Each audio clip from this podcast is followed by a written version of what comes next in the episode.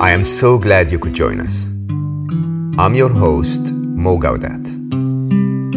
This podcast is nothing more than a conversation between two good friends sharing inspiring life stories and perhaps some nuggets of wisdom along the way. This is your invitation to slow down with us. Welcome to Slo Mo.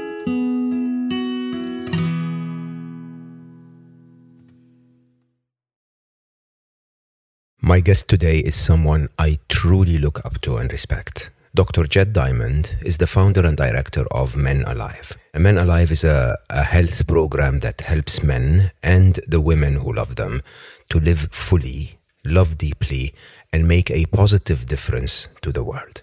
Jed is one of the world's leading experts in the field of gender specific medicine, men's health, and trauma recovery.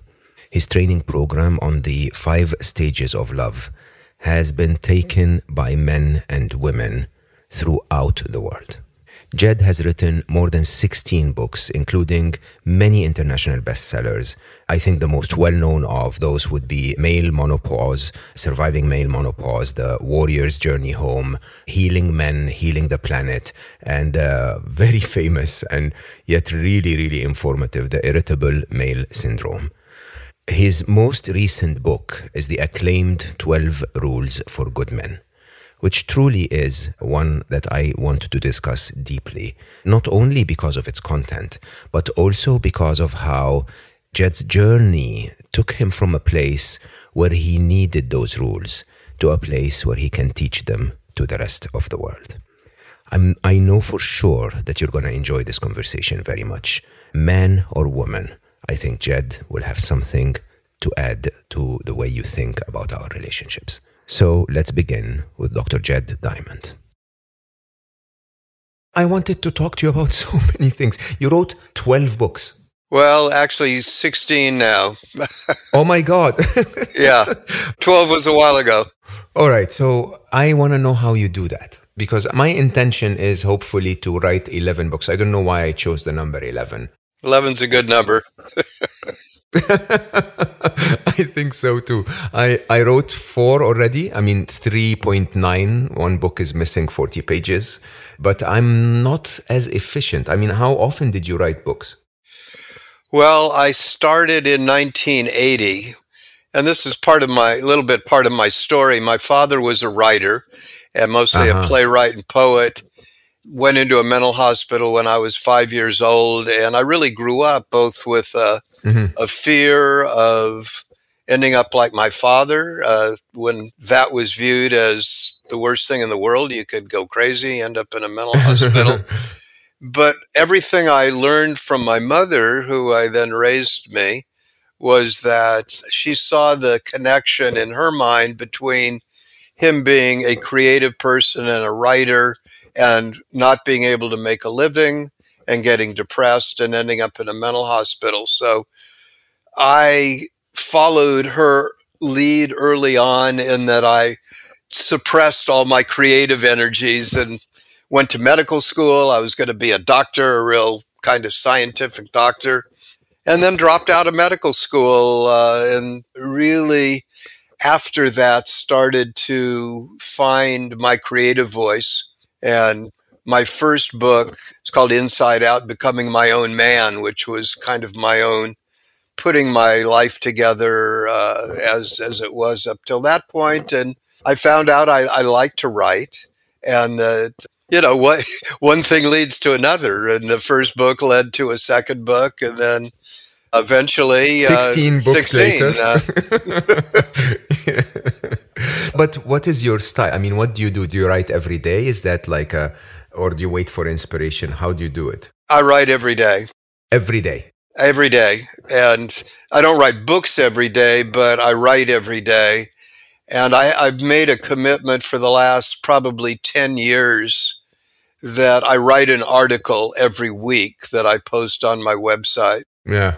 So that's an ongoing commitment. And then out of what then becomes usually the issues I'm dealing with in my life. That's that's really if you look at the books, they're all right, so I'm dealing with this now, so I want to understand it better and and since I write to understand, the writing becomes part of my therapy, part of my healing, part of my exploration. And and then as you know, the, there's a difference between writing an article, a small piece, and the commitment to write a, a book, which for me is a you know a, a, couple of year process, and then all the things that go yeah. into publishing, getting it out, promoting, and you know getting people to know about it.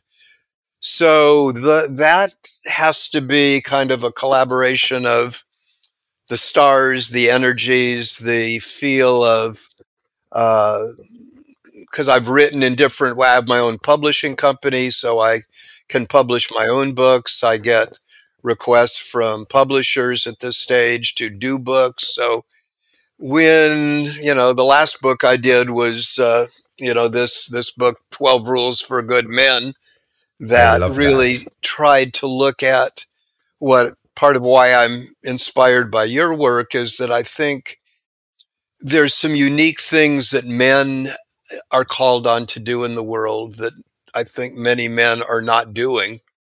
And because of all the ways in which our lives are are channeled in other ways. My wife inspired this book. She said, you know, with all the the negative energy about men and the Me Too movement, and her view was, as mine, that in many ways men have a lot of uh, societal restrictions that put us in a man box or certain armoring that keeps us from both being who we are and being able to express who we are. So this, she said, we really need a book for men that really is more prescriptive than many of my other books that says here's what at least what I think would be helpful. Here's the 12 rules that I've found over the years to be helpful.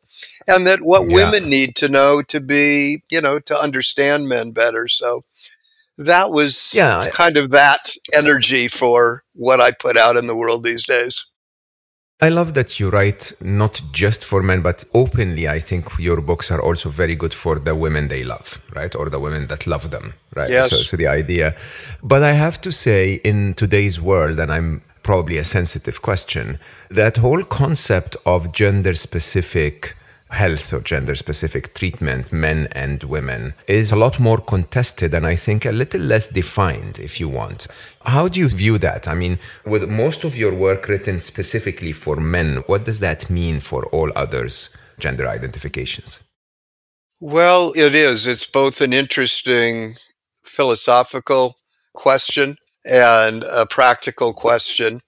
It's always been very practical for me, starting with my father's going into the mental hospital when I was five, and my mother's fear of death, my own, hers, and his.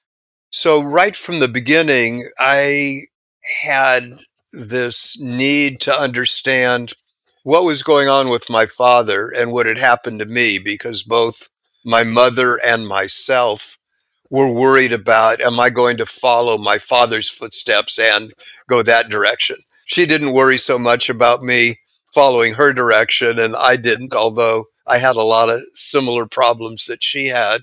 So from the beginning, I I really felt that I needed to make sense of the world of women and the world of men and that I also felt that there were differences, just feeling differences, inherent differences, but much more subtle differences than the standard men are aggressive and women are soft and gentle. Men are made of snips and snails and puppy dogs' tails was the nursery rhyme when I grew up, where girls were made of sugar and spice and everything nice.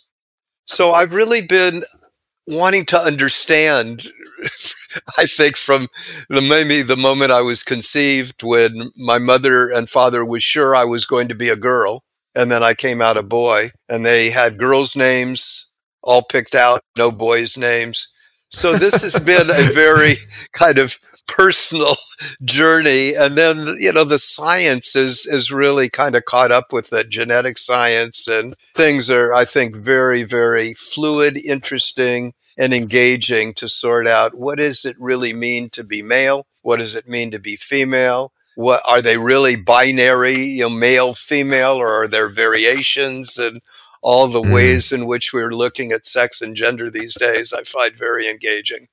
Yeah, I mean, there's absolutely nothing wrong with saying, look, of all of those different gender identifications, I am talking to that kind of gender specifically or that kind of identification specifically.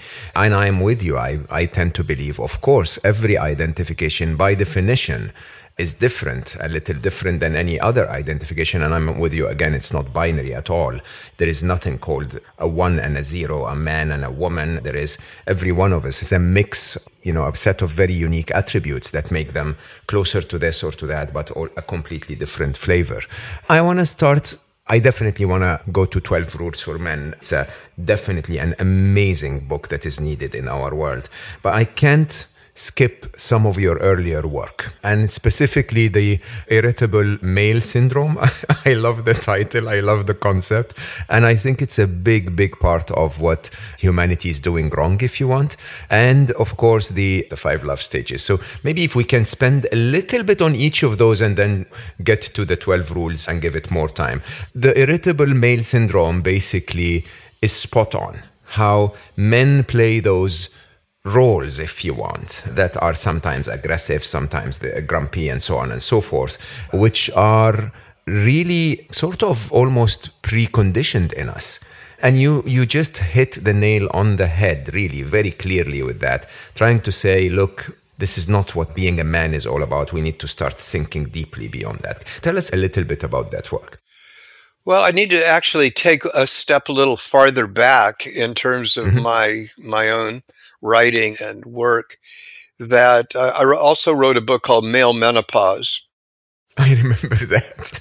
Came out in actually in 1997, which really was an exploration of a reality that I was seeing in my own life and in the lives of clients that I was working with, which was that clearly women went through a hormonally based change of life where they no longer could have children and you know it's called menopause. And you know my mother went through it women i knew went through it at the time my wife was going through it.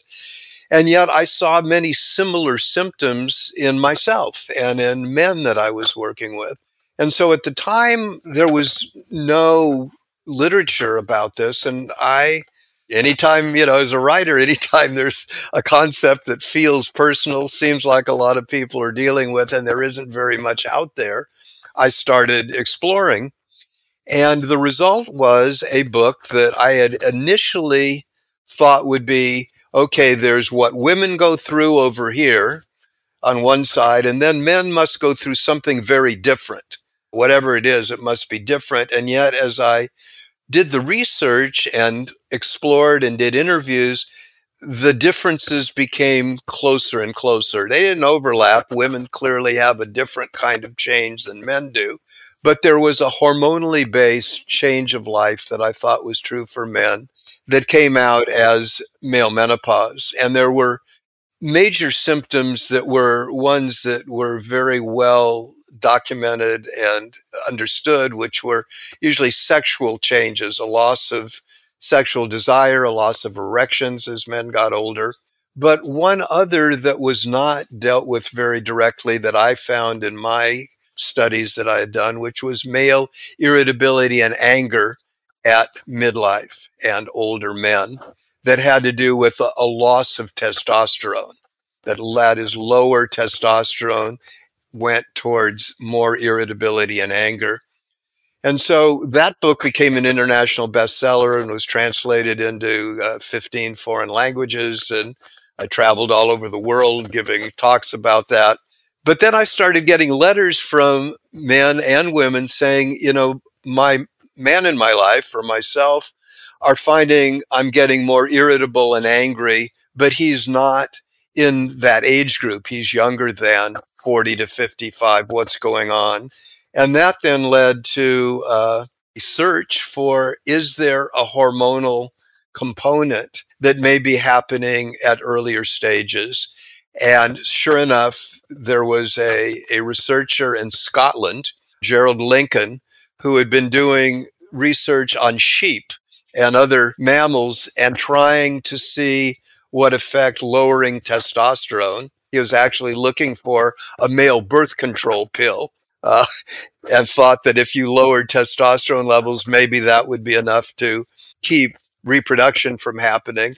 But that didn't work. But what he found was as you lowered testosterone, that male rams, reindeer, other animals that he studied became more irritable and angry. And he wondered whether this might be true in humans. He had no human research.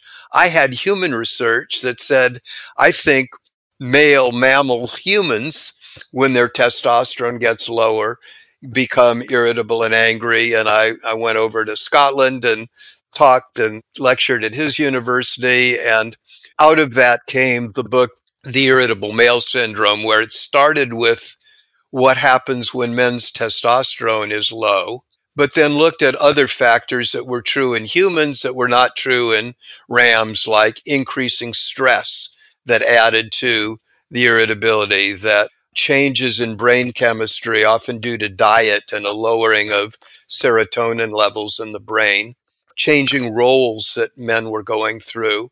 And then a more recent one that wasn't in the book, but I found to be increasingly true, was the existential threats that we face in modern times with global climate change, with the pandemic, that I think impacts men in a way of I should be able to fix things, but I can't. And that adds to the irritability and anger that often are at the core of a lot of the problems that I've come to call irritable male syndrome.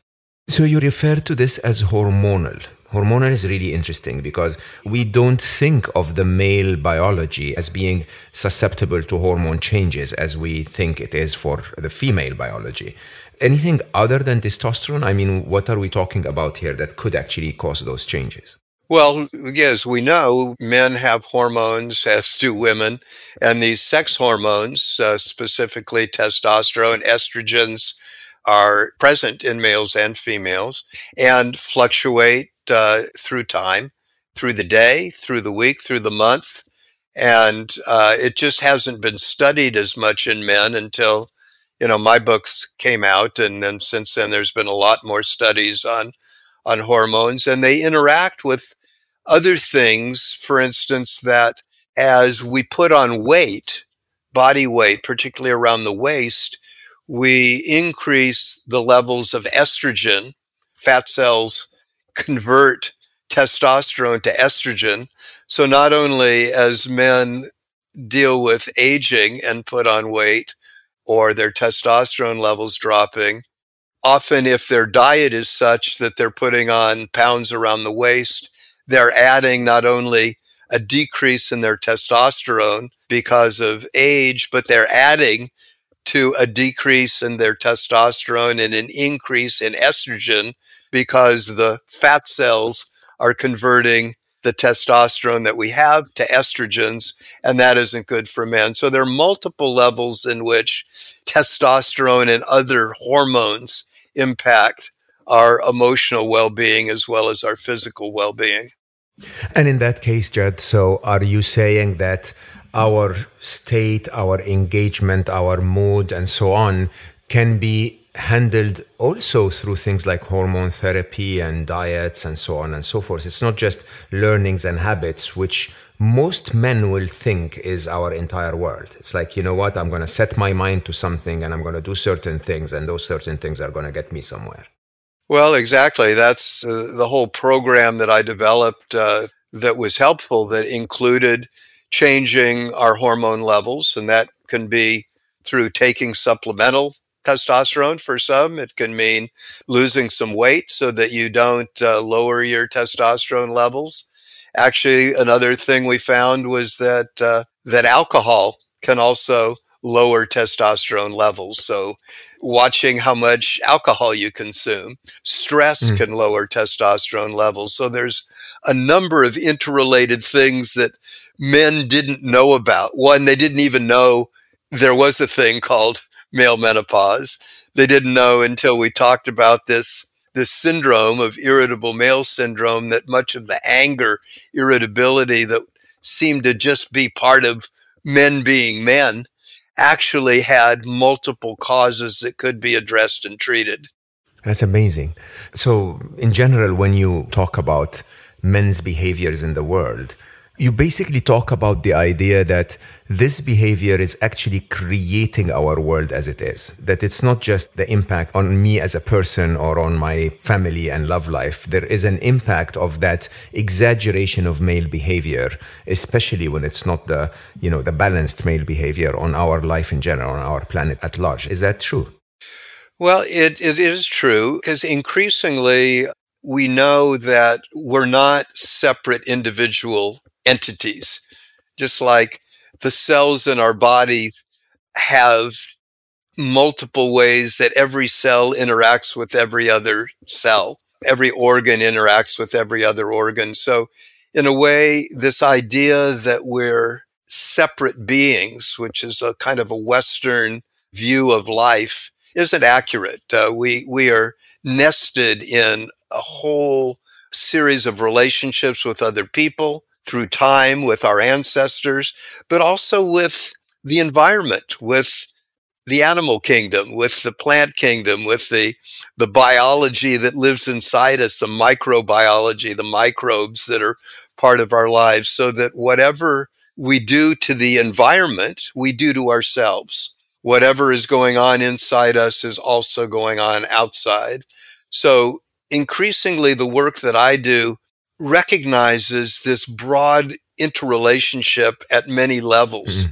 And that in order to treat illness, in order to treat depression, other problems, we can't just treat what's inside our heads. And we tend to be very linear in many ways and think that we can solve problems by just getting at that simple thing, whether it's the what's going on inside our mind, we'll take a pill for that, or we'll take a a drug for that.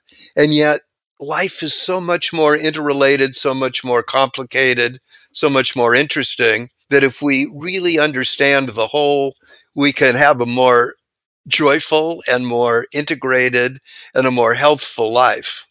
I definitely see that. Let's talk about love. We'll have to say I listened to some of your talks about the topic. I looked at the book and I have to say it's very eye opening because you may not know, but I had two romantic lives really. And I had an amazing, amazing marriage that lasted in total more than 25 years, of which I think 21 we were married. But when you speak about the stages of love, I could actually see clearly through those years how things worked out and how they sometimes didn't work out and how there were moments where if I had been aware of those stages, it would have actually been quite eye opening in terms of how to handle them. And the five stages, you know, the first stage is very straightforward. I think we all experience that. You meet someone, it's fireworks. Everyone is, you know, you know, is crazy about the other person, you know, falling in love, is that beautiful feeling. But then everyone suffers stage two, which, you know, is the stage where things start to go like, okay, time to commit. And then everyone goes to stage three, which is, oh, all right hello, is this really working? And I know you sometimes say most of us don't cross stage three, but let's cover the first three stages quickly. Stick with stage three and then talk about four and five because I think there is so much substance in discussing what most people don't reach actually.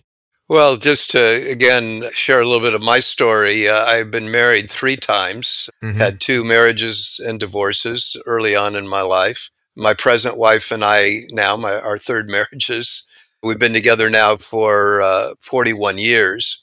Wow. And what I, I found in my first two marriages, which I didn't know at the time, was those first two stages the falling in love and building a life together. Uh, my first wife and I uh, had two children together. And then we were together for about uh, 25 years. We broke up and then I remarried and that didn't work out.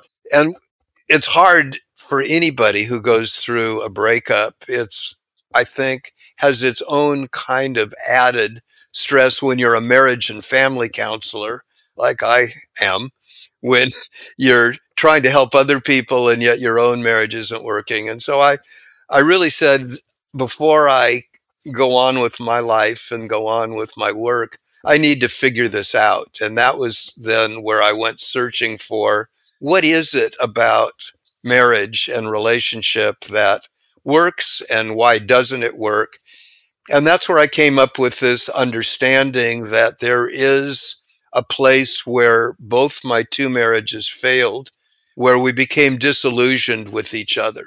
It felt like, who is this person that I married? Why did they change? Mm. It used to be mm. so good, and now we're fighting, or there's cold silences. We're just not in sync. And the conclusion that we drew was, I must be with the wrong person. Eventually, it's just too painful to be together. And then in our case, we tried again and it didn't work. What I discovered is that stage three disillusionment, I call it, because that's how it feels for people, rather than it being the indicator that we've made the wrong choice, that this is irreparable. We need to somehow get out of it because we've tried everything, is actually a stage of a relationship that if we understand it, that not always, but in many cases, we can go through it, understand what disillusionment is trying to teach us, because in the vernacular, it's we become disillusioned, we think we're with the wrong person. In a deeper understanding, we're letting go of the illusions that we often bring into a marriage, all of us, of the projections on a partner of who we thought they were supposed to be, not who they were. And when we start getting real with each other, we interpret that as you've let me down. You're not who I thought you were. When a deeper understanding becomes what were the illusions and what was the tie in between the illusions that I projected on you and the family trauma, family problems that most of us grew up with to some degree, parents that didn't have the most integrated, joyful relationship that we were influenced by. And then we're able to do some work in healing stage three that allows us, if we do the work, to go on to stage four and stage five. So I, lo- I love this so much. I heard you once say, that 90% of our differences in a marriage are really the result of us, not the other person. Yet we project that entirely on the other person. But the question then becomes but we have to have expectations. I mean, you go into a relationship and you're expecting that person to be, say, kind or cuddly or I don't know. You have to have those expectations. How can you otherwise look for the person that fits you? Well, that's the dilemma that so many of us, maybe it's part of the human condition, we of necessity look for somebody who can fulfill our partnership needs. I think humans, just like other animals, have a an inherent desire to connect and to pair up. No reproduction would happen if that didn't happen but we also want to be happy. We want to be joyful. We want to have intimacy. We want to have good sex. We want to have, you know, a feeling of being cared for, understood, seen, and heard. And we go in hoping that that person will fulfill those needs. Nothing wrong with that. We all have them. We all should have them.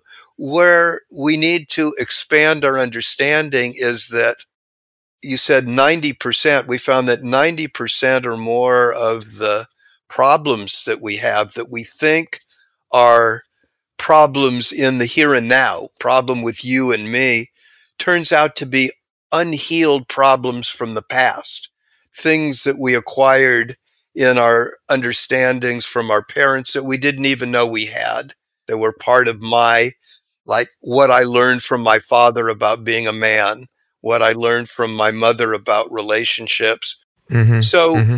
it's not that we don't have expectations. We need to find where the roots of the disillusionment are 90% of the time they're not in you're you have a problem or he's got a problem. It's in what is this disillusionment trying to teach me about myself, about what needs to be healed in my own body, mind, and spirit, what needs to be healed from the past in the kind of called adverse childhood experiences or ACEs that we grow up with. And then how can I, rather than seeing you as the problem, my partner, how can I see us together on a journey to go through this full five stages from falling in love to building a life together and then this valley that it feels like of disillusionment which for some feels like the beginning of the end but can actually be the going into the the valley of deepening connection that then can bring us out into what I call stage 4 which is real lasting love. And stage 5 being soul partners and creating our joint offering to the world or our couple calling that I feel that so many of us have if we can develop deep enough relationship to take us through all five stages which takes us to stage four, my, my favorite stage, actually. So, what you say is that when we go through those road bumps in stage three, and we actually realize that we need to reconcile ourselves, not just fix the issues with the other guy or the other lady in our life, then suddenly we get into what real love is. Real love not being what we thought it was in stage one and two, but rather what it is for those who reach stage four. Tell me about stage four. I think it's a beautiful way to describe it. Well, the first word is real. Real, yeah we get real with ourselves.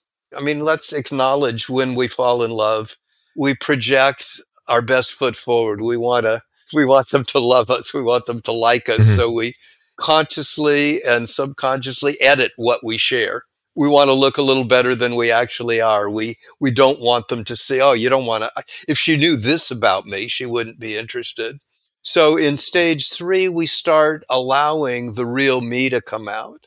And by the same token, we start being able to see our partner as the flawed but beautiful human being that they are and mm. be able to go deeper with each other rather than, oh my God, not that. and that requires a, a willingness to trust. It often requires some guidance because most of us never had any real training in the five stages of love. We didn't often see it with our parents. We didn't often see it with our friends. So it's new territory. So sometimes we need yeah. guidance to take us through that. But it gets real.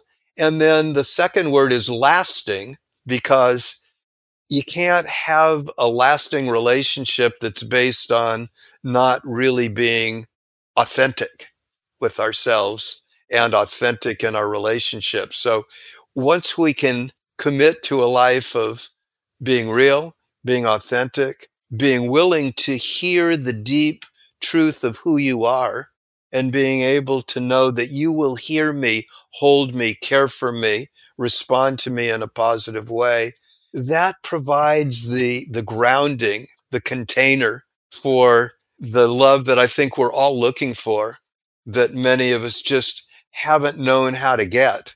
And seems like feedback I get from people that have taken the classes that I've done and the book and the other trainings that I do about the five stages of love, it seems to resonate with people. They go, oh, yes, that stage four, getting real, providing for real lasting. And the final thing I say about stage four is that many people have come to believe that in a long lasting relationship, you lose the romance. It's something that you can't have forever. It's part of the early stages. Yeah, you fall in love. It's crazy. You feel so head over heels. But come on, after three kids or whatever, you just can't expect to be in love like that. Well, it turns out when you get to stage four, and we've actually done brain scans with people who've been married or in long term relationships for 20, 30, 40, 50 years. And they find out that when we get real and we get more in depth, we fall in love again.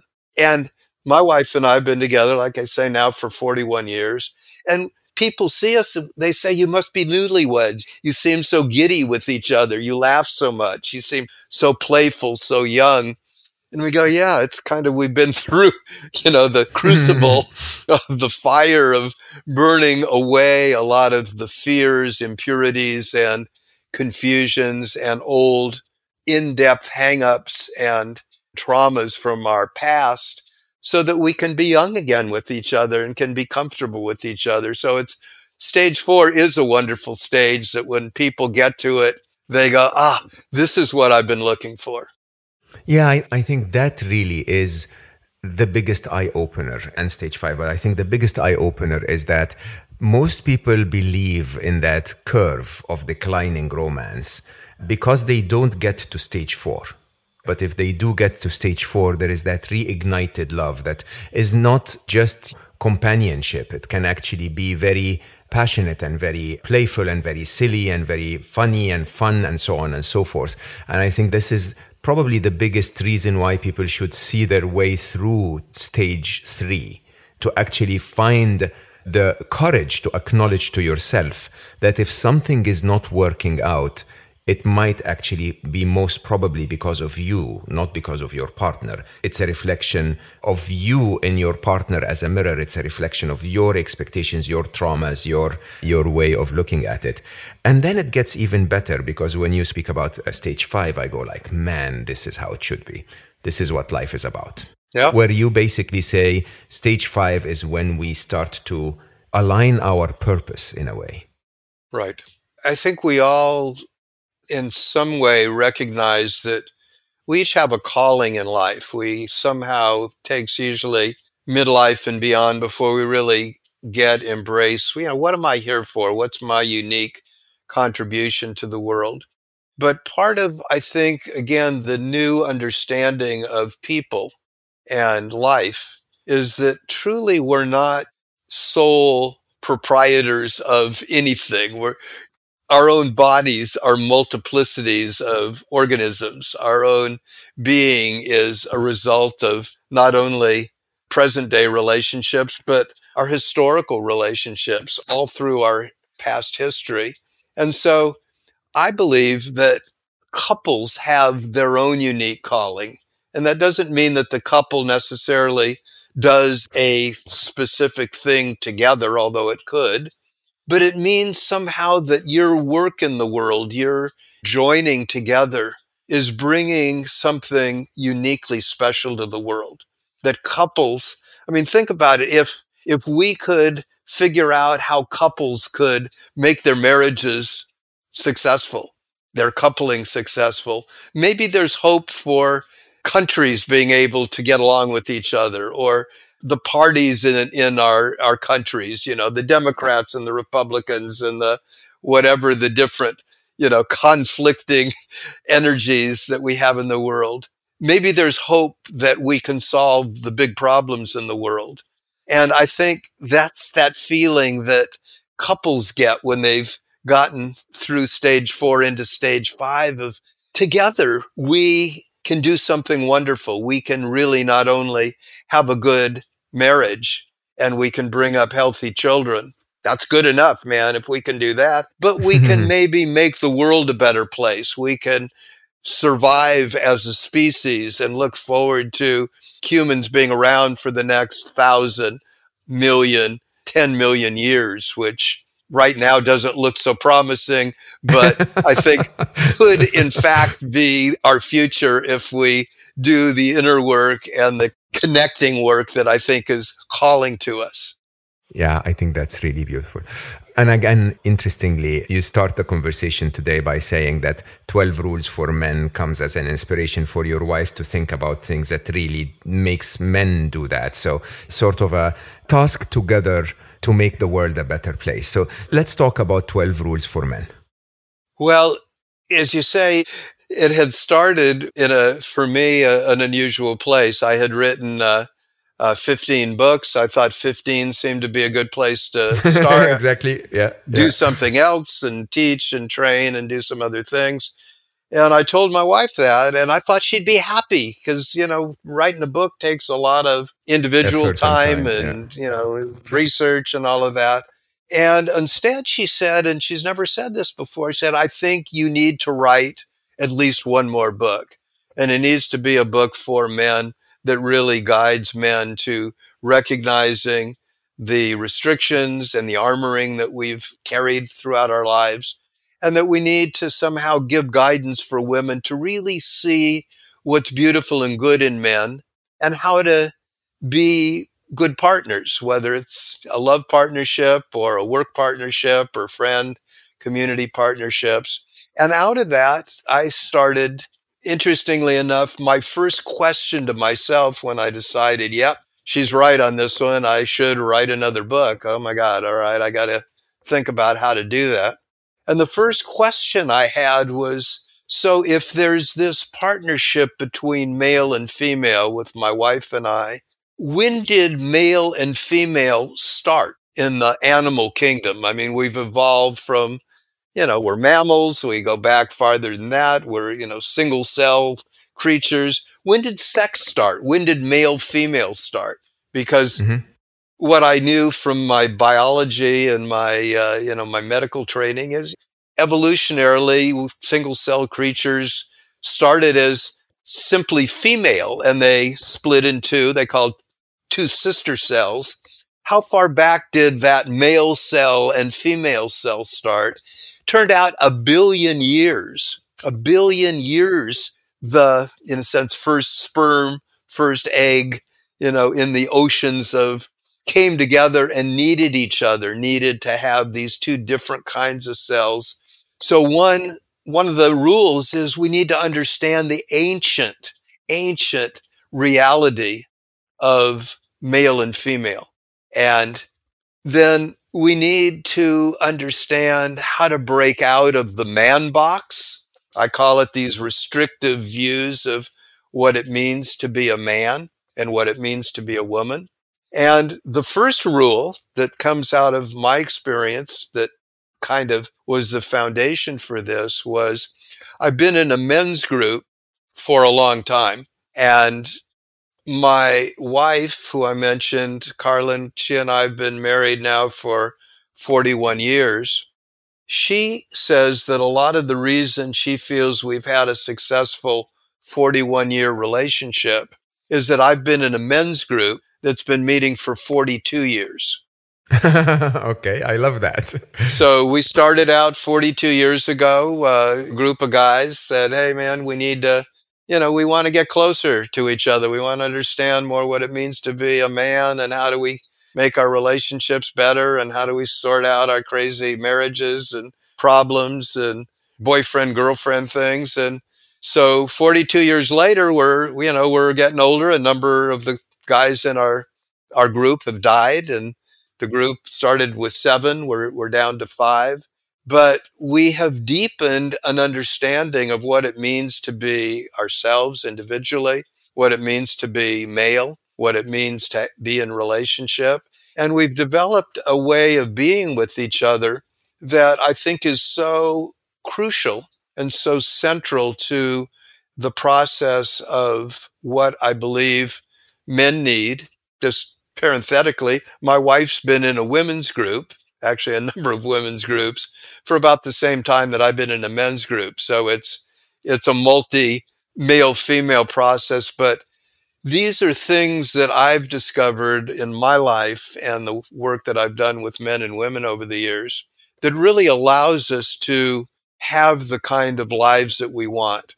I say there are three things that really I teach people in the work that I do. The first is how do I be an authentic me? How do I be the best me I can be? That's number one. Secondly, how can I love deeply and well in my relation? How can I really understand the essence of love? And the third is, how can I make a positive difference in the world? 12 stages of love and 12 rules for being a, a good man are my gift to myself, my children. I've got five children. Carlin and I, we've got 17 grandchildren and two great grandchildren. Oh, wow. So this is our collective gift to the next generations and hopefully through the work I do to other generations that uh, are out there of other families that can benefit from this work. I have to say, oh, I mean, it's one of the many gifts that you give.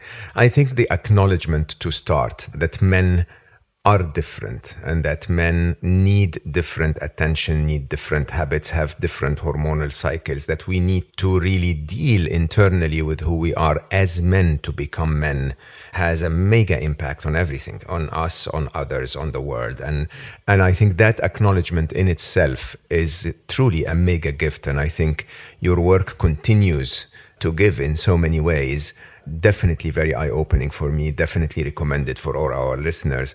But if you were to sum it up to one thing, like if you were to give a man one advice, what would that be?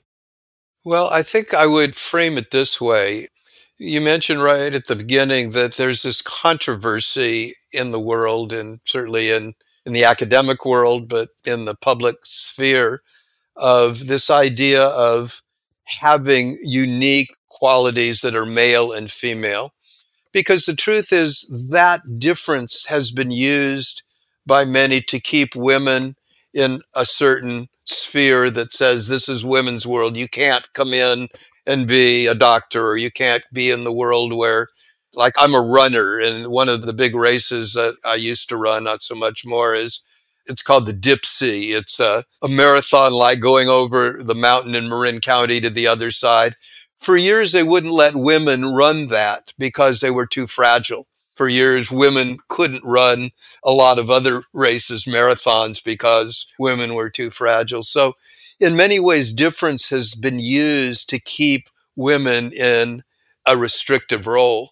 However, the truth is that I believe that there are differences and the differences can be celebrated. And what needs to change isn't to make us unisex or let's eliminate differences. That, that was the feeling many had that if differences are used to restrict and harm, maybe the way out of that is to eliminate the differences.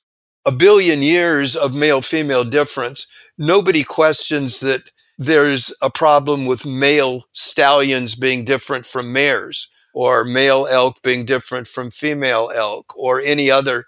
Did people think that that stopped with humans that somehow there's something wrong with being male and female humans and having uniquely different biologies, psychologies, other cellular differences? Of course not. We are different. So if there's one thing I would say to men and women, celebrate our differences, change the structure of the dominator way of looking at the world, of being in the world, the dominator culture that keeps those differences from being able to be connected and feeling joyful and recognize the inherent partnership that we have with ourselves and with each other that can be this beautiful dance of male female in all spheres of our life in our love lives and our relationship lives. And as i say if we can pull that one off if we can do that dance of male female well we can perhaps do the dance of how do we recognize all the differences that we have in the world and be able to accept differences that are real but heal the the conflict and domination that seems to be so destructive in our environment these days. You're amazing. I am so grateful for your wisdom, so grateful for your work, so grateful for all the support you've given me, and very grateful for your time today. It's really been a wonderful conversation. Well, thank you. I appreciate uh, being able to share and look forward to doing it more. Absolutely. Absolutely.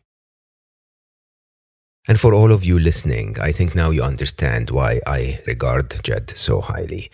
It's not just about his knowledge, it's about how he turned his journey from suffering from what many men around the world suffered from into being the teacher that can teach us so many things about love, about relationships, about the unspoken conditioning and traumas that men go through.